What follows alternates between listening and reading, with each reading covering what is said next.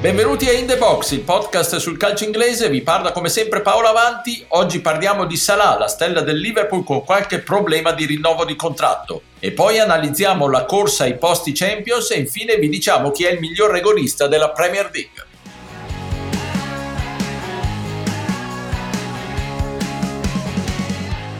Feynman is in a good mood, but um, you said in the beginning I spoke about that.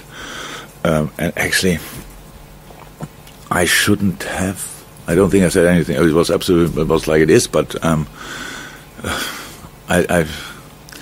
You got me in the trap or whatever. All of a sudden, I created headline. The last thing I want to do in press conference is create headlines. And, and again, you just asked the question, I gave so such a long answer.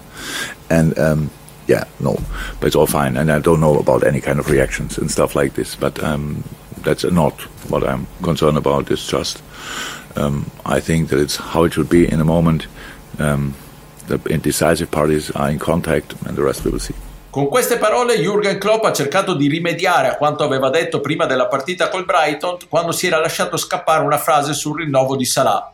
Aveva detto il club ha fatto quello che poteva fare, la decisione ora spetta a lui, frase che aveva scatenato l'inferno. Ora, come avete sentito, Klopp dice che col giocatore egiziano è tutto ok, una frase che però non è bastata a calmare le acque. Salah rinnoverà il contratto in scadenza nel 2023 o no? Ne parliamo con i miei abituali compagni di viaggio, Stefano Cantalupi. Ciao Stefano. Ciao, bentrovati a tutti. E da Londra, Pierluigi Giganti. Ciao Pierluigi. Ciao a tutti. Allora, Pierluigi, cominciamo intanto a ricapitolare la situazione del contratto di Salah. Sì, allora la situazione del contratto non è assolutamente definita perché in realtà le due parti si sono parlate l'ultima volta a dicembre e non c'è stata un, uh, una grossa intesa all'epoca.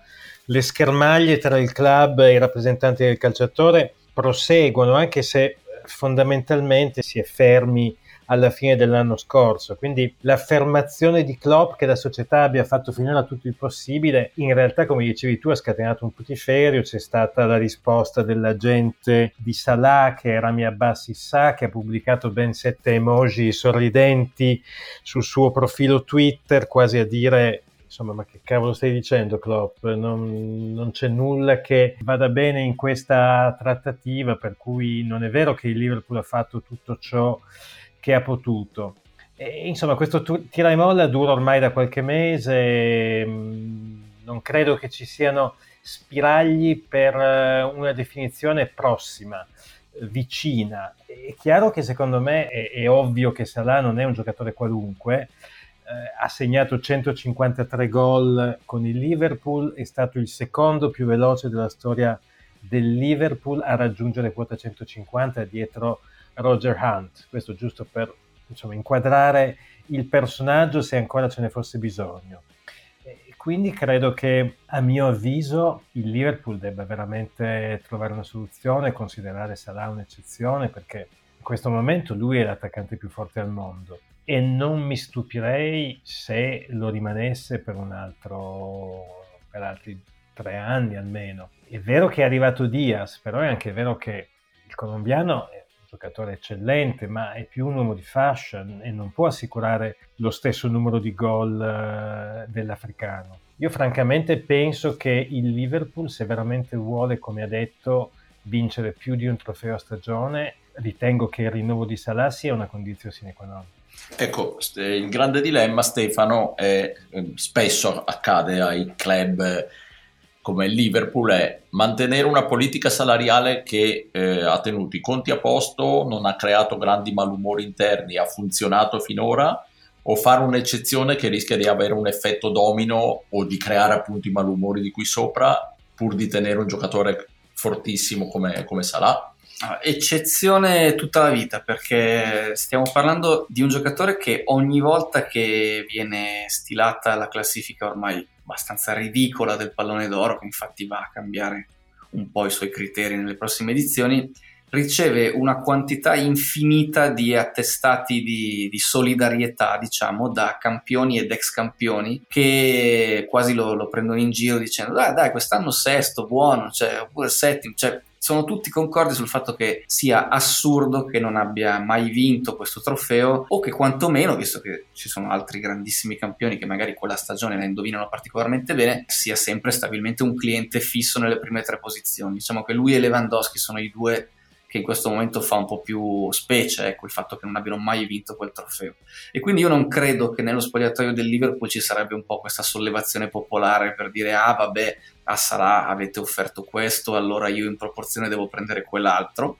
Uno perché credo sia uno spogliatoio anche tenuto abbastanza bene in mano da, dagli Anderson, eh, che insomma questo genere di veterani senatori che aiuta Klopp sicuramente a mantenere l'ordine, due perché parliamo di Salah che è un giocatore che, come dicevi tu, Pier, secondo me ha ancora almeno un paio di stagioni nelle quali fa qualcosa che nel Liverpool non può fare nessuno, cioè quello che fa lui nello stretto, quello che fa lui in area, quello che fa lui quando si allarga. Lui mischia, mixa una serie di cose che nessun altro giocatore, per quanto talentuoso, può fare in quella maniera per il Liverpool. Perderlo non sarebbe il dramma, perché ovviamente il Liverpool tra un po' dovrà cominciare a fare i conti col fatto che si tratta ormai di un giocatore over 30 ma se vuoi adesso tenere il passo di una squadra come il Manchester City, per dire la vera rivale di questi anni, se perdi Salah l'anno prossimo, tu perdi per me un 30% del tuo valore. Quindi non ha senso difendere il principio al di là delle commissioni degli agenti. Insomma, per un giocatore così oggi non ha senso e provocherebbe anche un po' di sollevazione tra i tifosi del Liverpool che non so quanto la digerirebbero.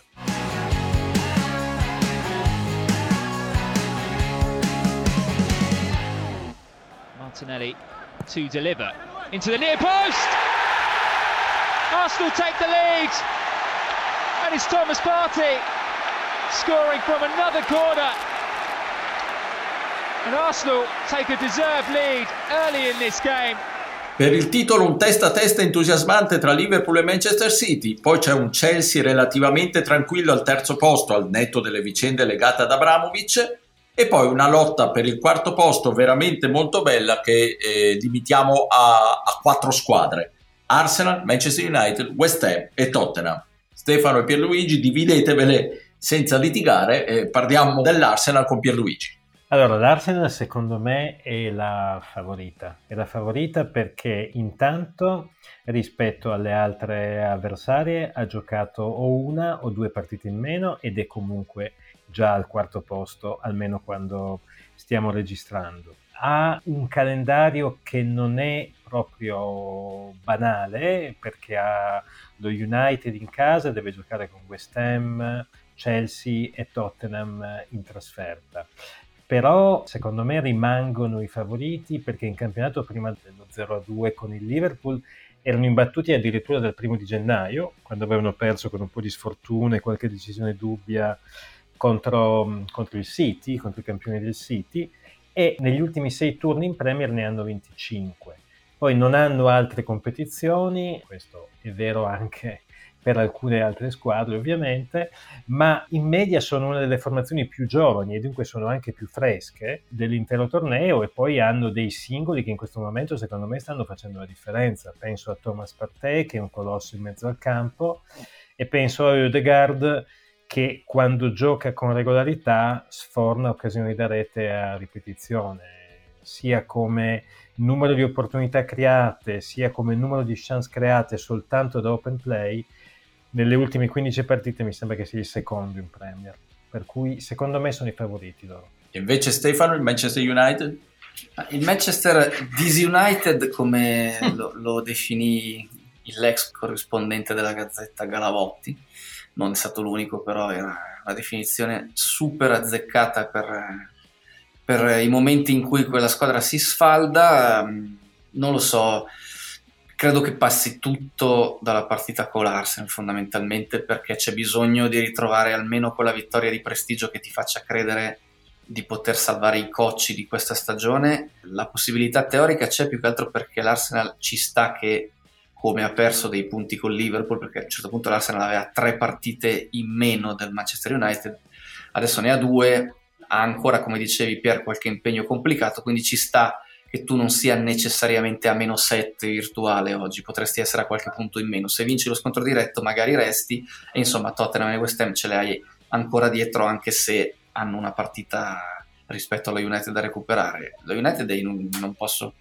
sintetizzare, cioè devo sintetizzarlo in pochi secondi, ma direi che lo specchio è stata la partita con l'Atletico, dove si è vista una squadra totalmente allo sbando, dove non, non si capisce quali siano i leader, come si riesce, cioè il leader chiaramente Cristiano Ronaldo, ma non ha toccato palla o quasi durante quella partita. L'Atletico è una squadra perfetta per mettere in evidenza tutti i tuoi limiti se non sai attaccare.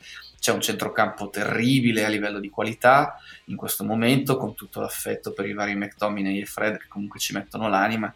Cioè, alla fine per cercare di, di risolvere una partita complicata è entrato Matic, che, che, che è stato, e sottolineo, è stato un ottimo centrocampista, ma adesso non può essere l'uomo che mandi dentro quando sei in crisi. Mi fermo qui, però le possibilità teoriche ci sono, ma non vedo più di un 30% a essere generosi di arrivare quarti. Ecco. La Champions, come la Juventus sa bene, eh, mette in rilievo sempre tutti i difetti. Se ne hai, in Champions League vengono fuori. Passiamo al Tottenham di Conte, Pierluigi. E sul Tottenham di Conte faccio un discorso simile a quello che ha fatto Stefano per lo United, nel senso che le possibilità ci sarebbero, però la continuità della squadra lascia tanto a desiderare. È una squadra che va a vincere mm, contro il City per poi perdere contro il Burnley anche abbastanza malamente o addirittura in, in FA Cup contro il Bor. Calendario discreto, nel senso che avranno West Ham e Arsenal in casa e Liverpool in trasferta, però la squadra è troppo discontinua a mio avviso per riuscire a puntare al quarto posto. Ci sono delle pecche a livello di mm, organico, in particolare secondo me in mezzo al campo, soprattutto con l'infortunio di Skip, anche sulle fasce laterali difensivi, eh, al di là di Reguilon, eh, che comunque non è un grande difensore, ma quando va in avanti è molto pericoloso. Gli altri, francamente, non mi danno grosse garanzie, mm, quindi non penso francamente che il Tottenham abbia delle grosse possibilità. Se abbia dato 30 allo United eh, io do un 20 stiracchiato agli Spurs. E chiudiamo questa rassegna Stefano con una squadra che delle quattro è la meno titolata diciamo andare in Champions ma sta facendo delle stagioni davvero ottime, il West Ham. Sì, West Ham è quella che forse avrà meno percentuale di tutte, ma è un'ingiustizia perché è la squadra che meriterebbe più applausi ecco, tra quelle che, che si stanno giocando la qualificazione Champions. È chiaro che per la classifica in fondo ha solo un paio di punti di vantaggio su Wolverhampton che non stiamo menzionando un po' perché si è un po' suicidato perdendone tre di fila quando poteva essere in corsa. E West Ham ha anche l'Europa League mentre registriamo il podcast siamo ormai a pochissime ore dalla, dal ritorno della partita col Siviglia quindi è una squadra che si è fatta abbastanza valere anche in Europa e ha fatto quello che doveva fare ha perso di misura con Liverpool, mentre in questo momento vengono quasi tritate tutte dai Reds quando, quando si trovano loro di fronte, ha battuto la Stone Villa, insomma sta facendo il suo e devo dire la cosa, l'ha, l'ha fatto anche senza Bowen che è stato un infortunio forse non gravissimo ma grave per, per i meccanismi adesso della squadra di Moyes. E la cosa particolarmente buona che hanno è che riescono a trovare sempre il gol non necessariamente dallo stesso, ecco, dallo stesso giocatore che può essere più o meno in forma. Eh, Antonio, per dire, ha cominciato a segnare tantissimo inizio stagione, adesso segna un po' meno, però per dire l'ultima entra Yarmolenko e, e segna il gol che poi diventa il gol partita, al di là di tutti i significati che per lui ha avuto quel gol per la questione ucraina che ovviamente lo sente che ovviamente insomma, per lui gli sta particolarmente a cuore. Questo è la dimostrazione di una squadra che funziona, cioè anche i giocatori entrati dalla panchina o comunque che non erano super protagonisti all'inizio dell'anno hanno saputo prendersi lo spazio e stanno tirando tra virgolette la carretta quindi restano in corsa e come dicevo se per la United la partita forse decisiva è quella con l'Arsenal per loro potrebbe essere lo scontro diretto con il Tottenham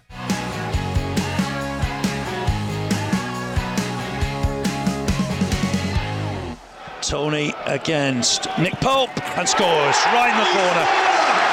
That'll seal it. Tony with a penalty. He scored another two goals today. 17 rigori calciati con la maglia del Brentford, tutti realizzati. Di chi parliamo, Pierluigi? Parliamo di Ivan Tony. Risposta esatta, bravo.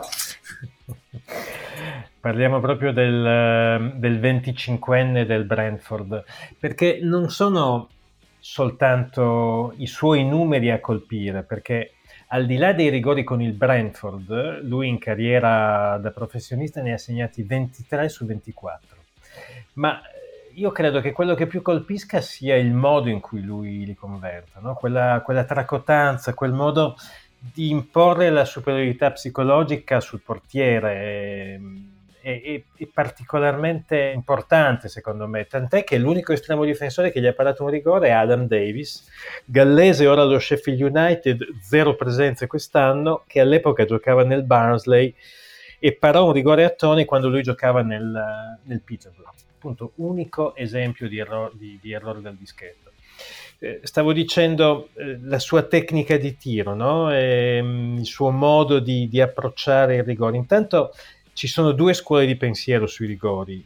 Chi calcia senza considerare il movimento del portiere e chi invece attende la prima mossa dell'estremo difensore. Tony fa parte della seconda categoria e secondo uno studio statistico eseguito da Ben Littleton, che è un signore che ha passato quasi tutta la sua vita a studiare i rigori, poverino, questa, questa tecnica, quella di attendere la mossa del portiere, è quella più efficace. Però nel caso di Tony, quello che a, a me sorprende veramente tanto è che lui attua appunto questo, questo, questo, approccio, però lo fa prendendo una rincorsa brevissima e quindi questo diminuisce il tempo di codifica delle intenzioni del portiere.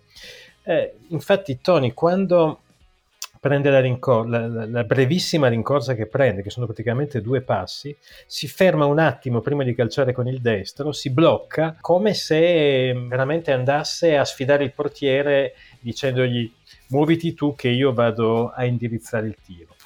E l'altra cosa che ha colpito secondo me in Tony è che anche quando i portieri prima del calcio di rigore provano a irretirlo andando a muoversi sulla linea di porta a toccare il pallone eh, lui è sempre molto tranquillo. Addirittura in un caso Krull il portiere del Norwich andò appunto a rimettere il pallone sul dischetto del rigore e quello che fece Tony è che lui si mise spalle alla porta, quindi come per dire a me non interessa quello che fai, quando l'arbitro fischia io mi giro e vado. E, e questo cro- credo che da un punto di vista psicologico, prima che tecnico, probabilmente gli dia quella, quella superiorità e quella sicurezza, quella sicumera direi, che gli permette di avere queste medie che sono mostruose. Direi che non c'è nessun giocatore con un numero importante di rigori tirato paragonabile. L'unico esempio che mi viene in mente è Matt Letizier che segnò 15 rigori su 15, ma al di là di questo null'altro. A altri tempi, eh, una bella forza mentale quella di Tony, a te viene in mente qualcuno di simile Stefano? Eh beh, Letizia me l'ha rubato Pier perché a Southampton c'è una bella scuola, anche Ricky Lambert era un altro che ne ha segnati tantissimi. Poi sono andato incuriosito un po' da, da questo argomento a cercarmi le statistiche dei migliori rigoristi della storia e c'è un po' di, di, di, confusione. Diciamo che uno su cui sono d'accordo tutti, ma qui devo uscire dai confini dell'Inghilterra, non so se ve lo ricordate, è Chautemoc Blanco, il messicano, sì. mm-hmm. che la gente ricorda soprattutto per quella simpatica abitudine di prendere il pallone e saltare col pallone fermo tra le caviglie per fare il dribbling, che era da fischiare punizione tutte le volte, però non gliela fischiava mai nessuno, quindi ai mondiali si vedeva sempre Blanco che per uscire dalla marcatura, diciamo, prendeva sto pallone tra le due caviglie, saltava e, andava, e andava avanti. Però era anche molto, molto freddo dal dischetto, pare ne abbia sbagliati solo due in carriera, se le statistiche sono, sono giuste. E al di là di lui, insomma, anch'io eh, non ho mai capito, diciamo, se quale fosse il metodo migliore per andare a calciarlo. E quello che hai citato, Pier, è uno degli studi e anche di recente ne avevo pubblicato uno sulla Gazzetta che appunto dimostrava come l'attesa fino all'ultimo del movimento del portiere fosse la scuola di pensiero migliore. In Italia c'era Perotti per dire che ne tirava tanti in questo modo, adesso a Salerno non è che abbiano tanti rigori, non so se lo vedremo ancora in azione. Recentemente è stato Lukaku quello che forse ha in Italia tirato meglio i rigori che non diresti e invece aveva una percentuale veramente quasi infallibile. Per me il rigore migliore rimane quello tirato a 200 all'ora sotto l'incrocio, sempre sotto l'incrocio, così no, il portiere non può mai prenderlo, però è chiaro che aumenta la percentuale di rischio. Insomma, vediamo, vedremo un po' come, quale sarà la scuola di pensiero che si diffonde. Il più difficile secondo me era quello che tirava Signori da fermo senza prendere la rincorsa. Io ho provato un paio di volte e non sono neanche arrivato alla linea di porta, era un calcio di rigore così. Però forse l'ho presa male o forse c'era qualche team crawl degli avversari che mi aveva un attimo innervosito. esatto, esatto, questa è l'unica spiegazione. Rigore più bello della stagione resta quello di Van Dijk nella finale di Carabao Cup, fissando il portiere avversario che l'aveva provocato spostandosi da un lato, grande botta e, e gran gol. Bene, chiudiamo questa rassegna dei rigori, chiudiamo questa puntata di In The Box, vi diamo appuntamento alla prossima settimana, un saluto e un ringraziamento a Stefano Cantalupi. Ciao, alla prossima. E al londinese Pierluigi Giganti. Ciao, alla settimana prossima.